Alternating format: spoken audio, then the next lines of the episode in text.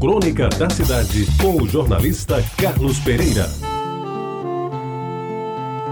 Bom dia, amigos ouvintes da Rádio Tabajara. Ele era magrinho, discretíssimo e extremamente inteligente e preparado.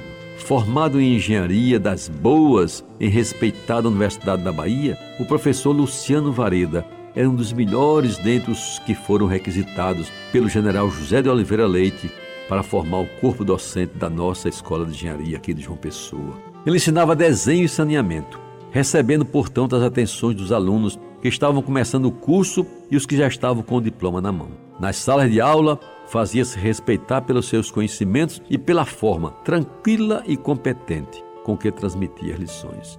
Era famoso pela discrição e, sobretudo, pela modéstia e humildade, que às vezes eram confundidos com desânimo ou desinteresse. Não tinha pressa para nada, não se afobava com coisa nenhuma e jamais enfrentou qualquer sentimento adverso de alunos que o respeitavam pelo que sabia e pelo que ele era. Ele não se juntava a movimentos de repúdio a greves quando elas ocorriam e jamais foi motivo de reclamação de alunos ou funcionários junto à direção da escola. Sua postura de pessoa absolutamente normal, sem pompas nem circunstâncias, fez dele um ícone da nossa escola naqueles tempos em que ela estava nascendo para o futuro.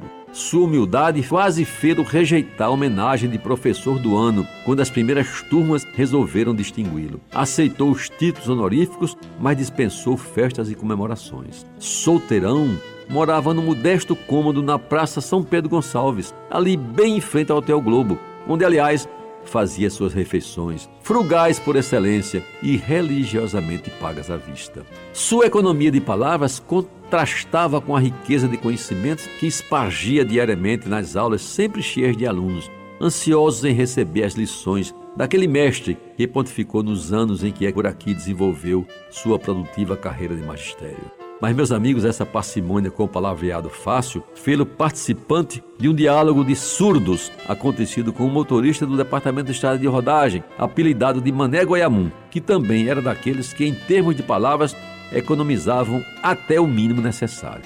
Dizem que certa vez o velho motorista foi pegar o professor Vareda no seu Quixó para fazerem uma viagem a Campina Grande, a serviço do Departamento de Saneamento do Estado, do qual o mestre era respeitado técnico.